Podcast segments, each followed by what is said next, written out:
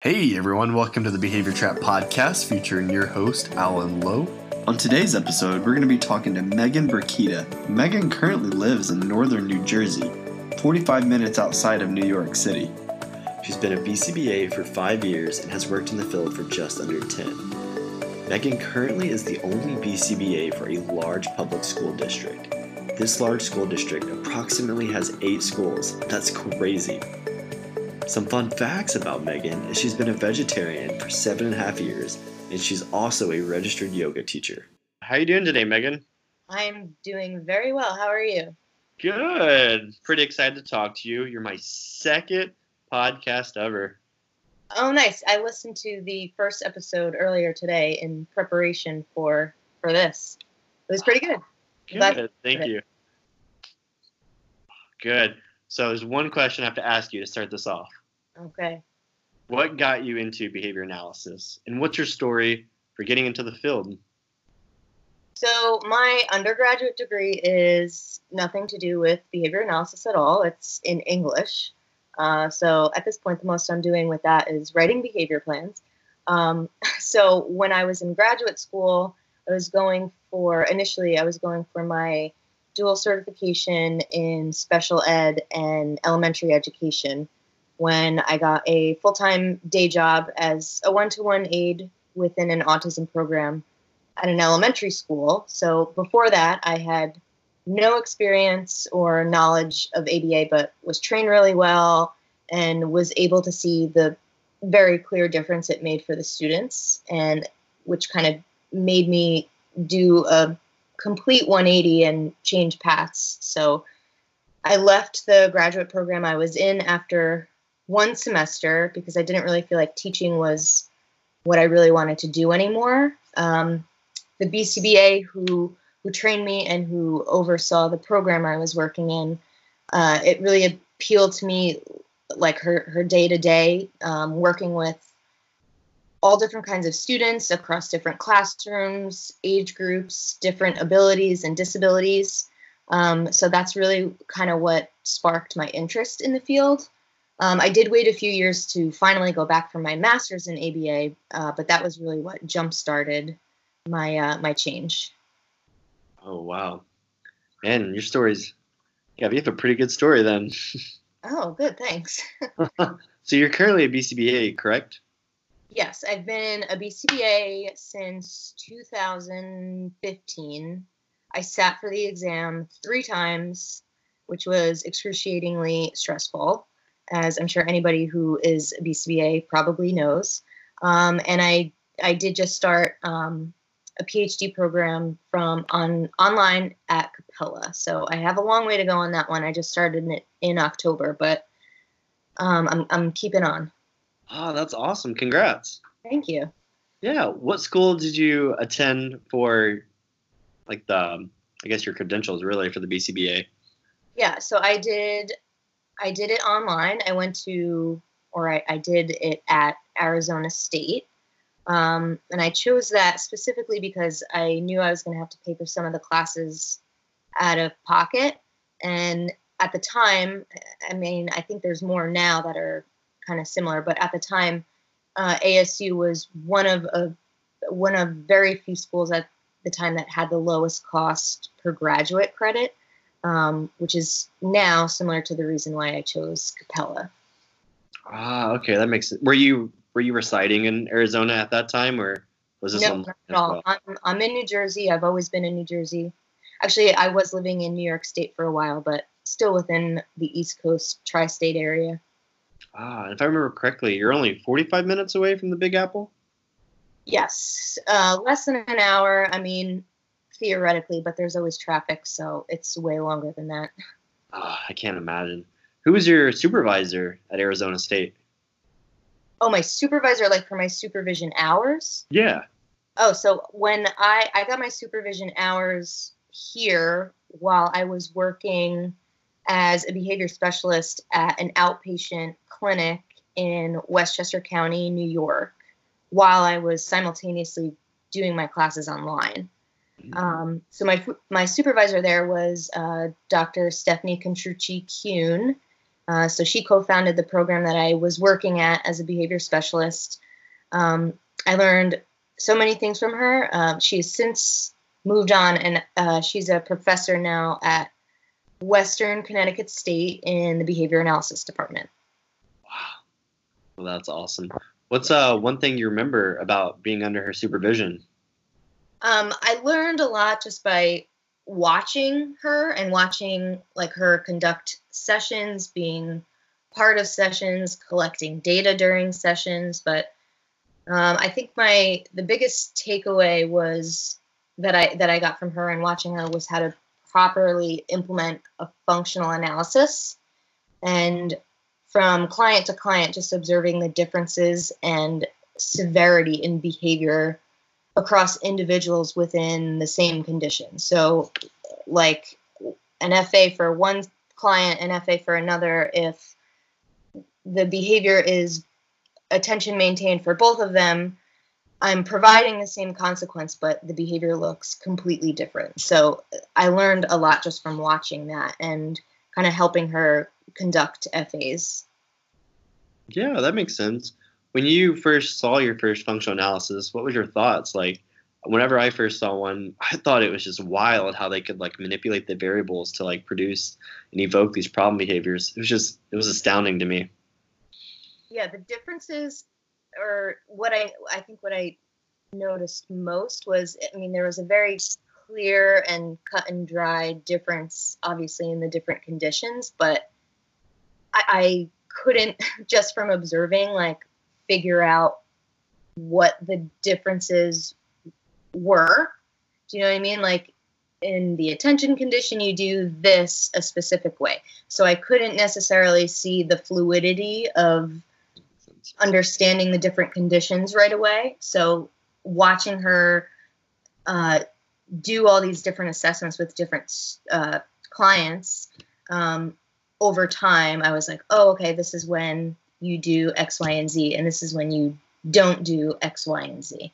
So it, it's probably the most complex thing I feel like I, I I learned from her, and I don't think knowing myself could have learned it any other way. So like if you read, you know, the description of how to do a functional analysis, it's completely or it was completely different for me to watch it like live.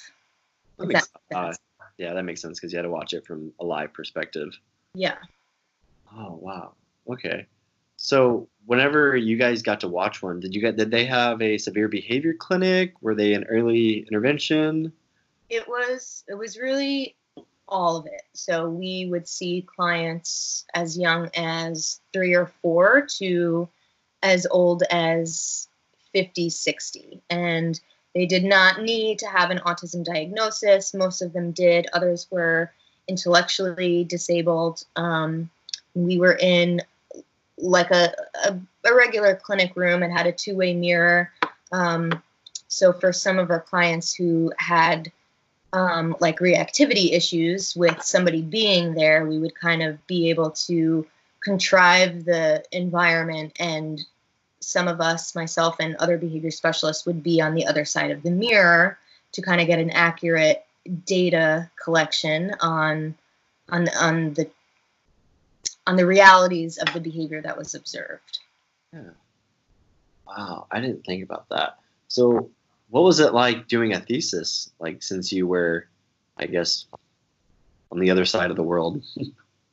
so, at the time when I was um, in my master's program, I, I, don't know if it's different now. I know that there has been a lot of changes to Arizona State's um, verified course sequence through the BACB, but when I was taking classes there in 2013ish, um, when I finished, I did not need to do like a formal research-based thesis. Uh-huh. I, okay. I, I did do a final paper and honestly, I, I, I don't even remember what I wrote it on. Oh. um, I could probably find it going back in my uh, my documents, but I, I don't remember. If I had to say, I think I did it on I, I did like a literature review on self-injurious behavior and uh, with an automatic function. Oh, okay. Was there any like domain of, of behavior analysis that really stood out to you during your time at Arizona State? Um, well, at the time, I was because I was able to apply kind of everything that I was learning from the courses I was taking, and I was working at this at this um, outpatient clinic. I, I and based on the clients that we saw and and their behavior, I was like really into and um, self-injurious behavior was really relative and relevant to me at the time. Um, so that's sort of what I I focused a lot of my my papers on, my research, and um, I found out a lot of good stuff. But it did, wasn't necessarily like a, a thesis. Mm, that makes sense. Do you remember how you got interested in that topic? Yeah, just just from working with uh, some of the clients that we saw and uh, like the topography of self-injurious behavior versus the severity and versus the function um, it, it was all it seemed very confusing to me how such a dangerous behavior could be multiply maintained or only one function um, and, and it kind of i kind of became a little obsessed about like okay but what regardless of function regardless of functions regardless of what it looks like still clearly dangerous because it's self-injurious. What are like is there a specific treatment that would kind of be best across the board? Or like regardless of function obviously i know that now that's not accurate but um that was that was sort of how i how i got into that uh that topic. Yeah that makes sense.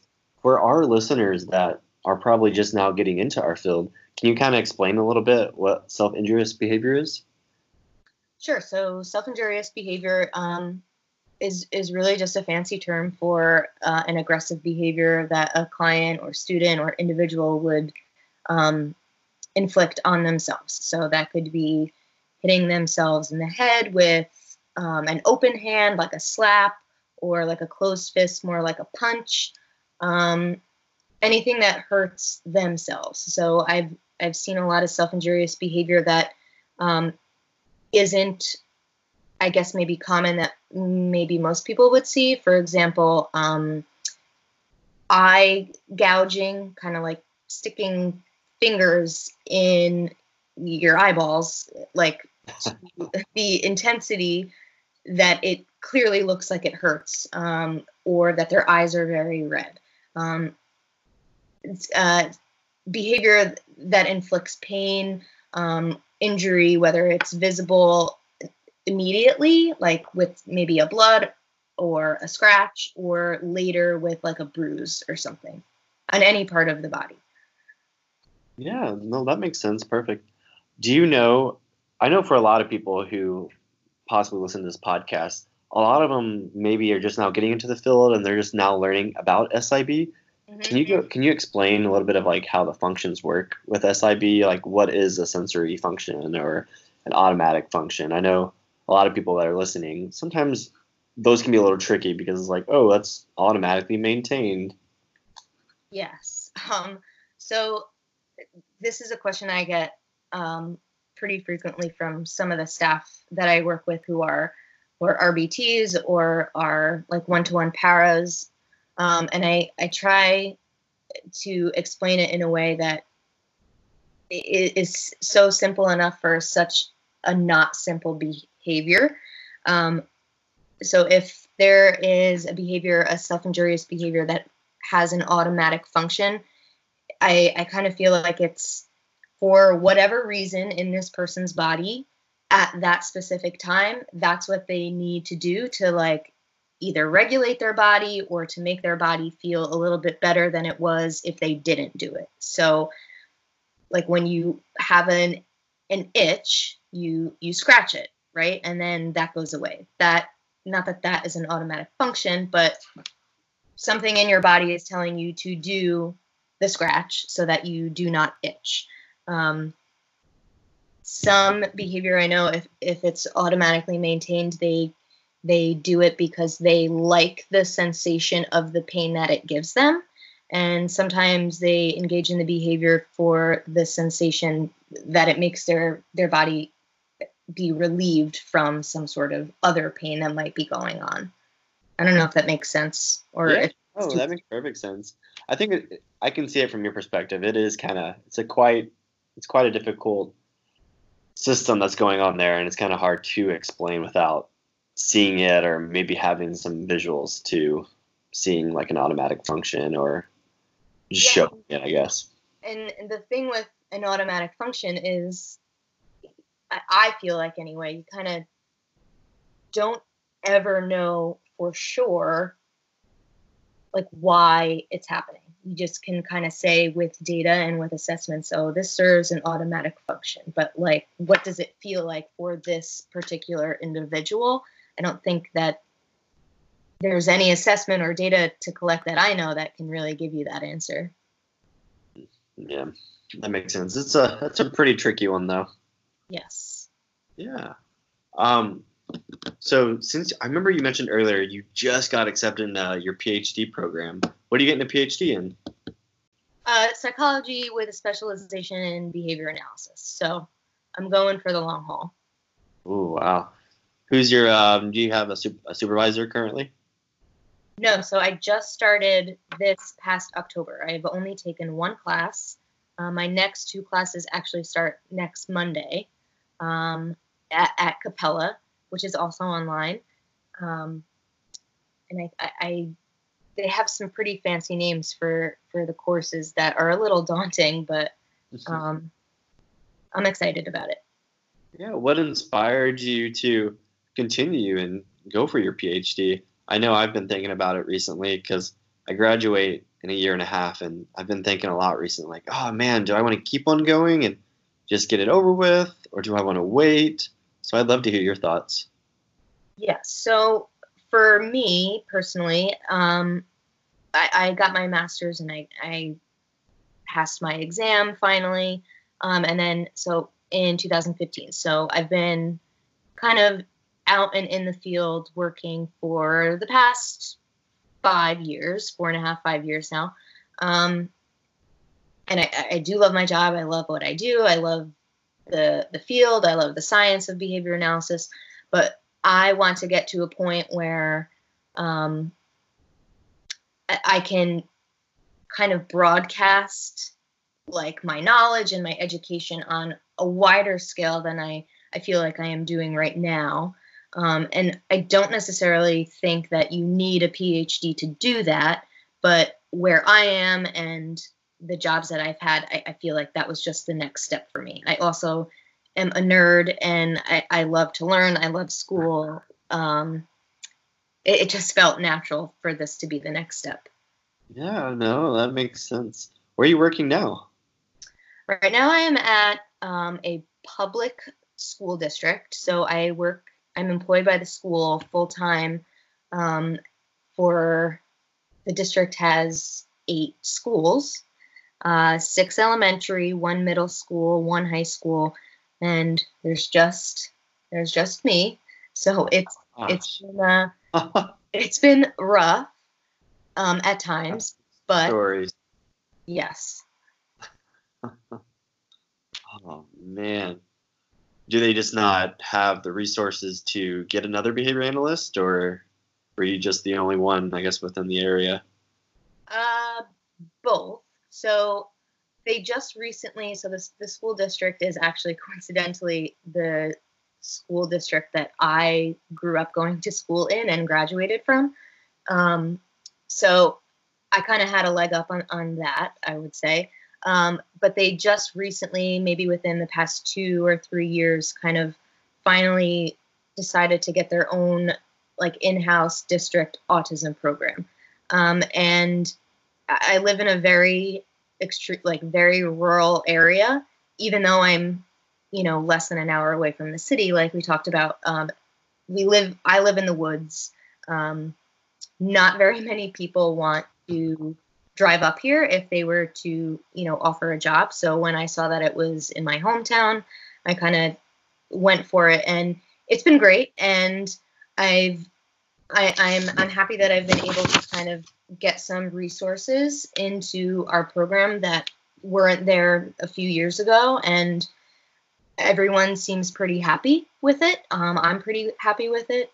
It's um, it, it's a lot just school wise, and and like I'm one person, but um, I, I know they're they're kind of working on something in the future, but Yeah. it's just me. Do you think you're going to stay there following getting your PhD, or where do you think you're going to go after that? Any plans, maybe? Um, I don't I don't really know. Um, so my getting or going for my PhD is not for me directly related to my current job. Um, ideally, like maybe in you know ten years or so, I would like to see myself teaching at like the university level. Um, but that could happen, you know, in addition to remaining working at a school district. It doesn't have to be instead of. Um, so I, I'm not really sure right now. That makes sense. So you're thinking maybe more possibly academia compared to just pure research. Yes, yes, for sure.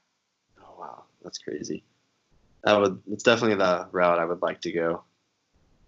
Yeah, so I haven't, um, you know, because I, I just started this PhD program. There's like this looming pressure of like, what is your super super specific dissertation topic going to, which I have no idea yet. Um, Makes sense. but for right now, and this could quite possibly change, my main focus for getting a PhD would be to go the academia route rather than the research route. Okay. In New Jersey or possibly moving west, east. I guess you can't go much further east. no, can't. Um, But uh, again, with that, I'm not sure. I'm not sure either. That's I, awesome. I Yeah. feel like it will open up more opportunities to make myself a little bit more marketable with with that degree if I did want to uh, toy with the idea of moving somewhere else. Yeah, no, that makes sense. Do you, whenever you applied to get your PhD, um, is there anything that you know now that you wish you would have known before you started applying to like your PhD program? Like for the people that are thinking about applying to get their PhD. Um,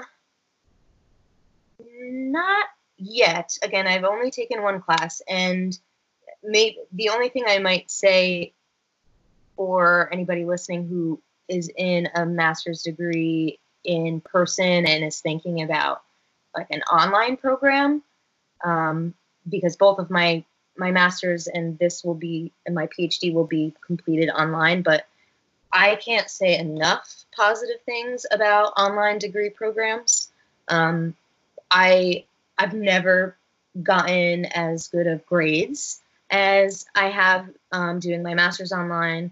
Um, even though I've had just one class, I, I got a really good grade, and I was really proud of myself for doing that. But I know for me, uh, the convenience of it was like a game changer. Um, I could do it when I had time. I could go back to specific materials if I needed to. Um, I was able to follow my own pace and manage my own time rather than going to a physical class with other people and following a, a group's time, if that makes sense. So that I, I knew if I was going to go back to school, it would be online only because it really worked for me. Um, but I know the complete opposite, or people could say the complete opposite, and it, they just can't do it. Um, so that's something to keep in mind if people are thinking about going back to school or, or what might be best for them. Yeah, that makes sense. Um, so with where you're working at currently, like at the school district, is there anything that you wish you would have known before you applied for that job? Did you know it was such a large school district with only one BCBA? Well, like I said, I, I went to school in this district, so I, I, I do know how, how large it is, but when obviously when I was there, I was there as a student, not as an employee. Um, so I have like a centralized location. Um, I'm considered part of the child study team. Um, so I, I, work mostly with the autism program, and we we also have an in-house behavioral disabilities program. From time to time, I'll um, work with some of some of the students within like the general ed population, um, more like on a consult basis. If the teachers need some help with something, or if a student needs uh, a more indiv- individualized like class protocol. Um, but because it, it, it, there's so many schools, I obviously can't be in in a million places at once. Um, but so just other than that, one thing I, I did wish I, I knew before um, working here in the state of New Jersey, I, I, just wish I was more familiar with the state's um, like Department of Ed codes and how myself as a BCBA kind of fit into that. Um, so New Jersey is one of the states left that currently does not require any licensure in addition to being certified as a BCBA. Um, so it was only in 2014 that the state created a specific code for BCBAs to be hired as a full-time school employee. Um, so even with this code, you know, having being a certified behavior analyst is not recognized still um, as a Department of Ed certification, which, because of that, um, also does not make me eligible for an educational services certificate, which is like what speech therapists have, um, occupational therapists, physical therapists who also don't have a teaching certificate but still work in a public school. Mm-hmm. Um, so I, I kind of found that out the long way.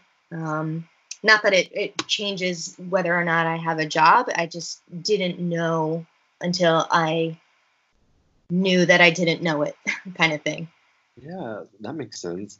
So internally at the school, do you have to do? Are you in charge of like the insurance, or are there people that do the intakes for you? Like, how does that kind of work? Like, since you're the only BCBA.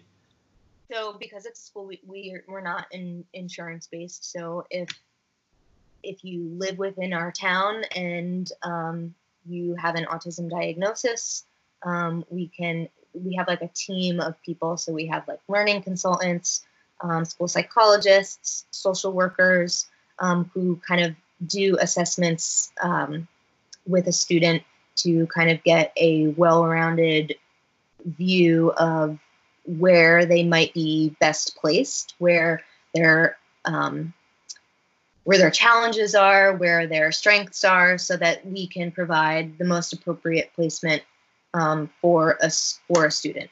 Um, so we don't do anything with like insurance. Um, so if I I don't technically do like an intake, but if there is a student that that comes in and maybe they they just moved to the district, um, you know, a few months ago, I would get after you know X amount of steps have been exhausted, I would then get involved to either do a behavioral consult or a full FBA, and then based on those results, I would you know make recommendations or recommend to for the student to have the specific behavior plan. And then it would be on me to then train the teacher or any um, instructional like paraprofessionals working with that student on the behavior plan to follow through with training on the plan the data collection the oversight of the data collection and so on See, that's what I was I was thinking about as you were kind of explaining to me like the school setting. I was wondering, oh, do you guys have a one-way mirror where you guys could do FAs in a certain room, or do you have cameras? Do you set up iPads? I was kind of wondering like how the um, just the assessments work in a school setting. No, so it's very different than my experience when I was working at the outpatient clinic where we did have those two-way mirrors. Um, I, I, I try to do my like I won't do a full FA just because it's not feasible to do in the middle of a classroom with other students there. So I'll do other um, you know direct assessments. I'll take I'll collect ABC data, I'll collect frequency or interval data on um, potential target behaviors to increase and decrease. Um, I will. So, I sometimes will uh, give teachers the the FAST questionnaire, so the functional assessment screening tool, just more so to use as a supplemental uh, support for the data that I have already collected directly. Okay, that makes sense. Well, that's crazy. Well, we can go ahead and start wrapping things up, but I have to ask you one final question. Sure. What's before you started this long journey of yours? Like you've got your master's at Arizona State, now you're in a PhD program. What's something you would have told yourself before you started all this? Is there something you would have done differently? I want to know. Um, so I wish somebody would have told me or taught me some tools on how to rationally detach from the workday. Um, you know, I know I'm not the only person who perseverates at night, uh, you know, before bed on how the day went, or, or question if I did something right, or if I'm even cut out to continue doing this. Um, so now, you know, that I'm I'm in the thick of it, I, am kind of, I feel like I'm sometimes grasping for for straws at, at like what I can do differently or how to kind of just rationally detach and and just leave it at work. Um, rather than if I I feel like if I knew maybe proactively like how to prepare myself a little bit more I, maybe I would have done the same thing maybe not I'll never know but I, I wish somebody would have told me um, something so, and I, I really only recently have started to build up some tools to use for myself, but but now that I, I've kind of been doing it for you know a few years now, I, I that breaking that thought pattern can can be difficult, and I I just wish that I that I was at least aware of it being a possibility of of having such a high prevalency that it that it does for me now. Wow. With um doing the online, I know there's a lot of controversy saying, "Oh, you don't get a a great enough education doing your online degree for your masters." Um, what are your thoughts on that? My thoughts are, it's a degree. I did the same work as somebody would do in a classroom on a campus. Um, I also think that there is a, a good enough reason to point out that um, the BACB and Association for Behavior Analysis International is um, kind of like promoting these programs that are online by considering them um, an accredited university with a verified course sequence by both of these or one of these organizations. So I, I feel like it's it, it's I understand the controversy around it and maybe I'm biased because I, I can't say enough positive things about my online degree program and I'm at the same place where you know I have I have a degree and I have a piece of paper that says I'm a board certified behavior analyst, just like somebody else at, you know, who went to uh, a campus in person and sat in a classroom in a desk got. So I think whatever works for for an individual is what to keep in mind, because at the end of the day, it's it's a degree and it's a piece of paper that says you have a degree. Exactly. Well, Meaghan, it was a pleasure meeting you and talking to you tonight yeah, thank you so much. I'm, I'm looking forward to, to listening and, and listening to your future episodes. Well, thank you so much, Meaghan. All right, thank you. Bracchitta. I had such a great time getting to know her and interviewing her. She was so down to earth, and I feel as if she would do anything for her clients. She's making it work in New Jersey. She's making it work in the online programs. I fully support it. Go, Meaghan. See ya!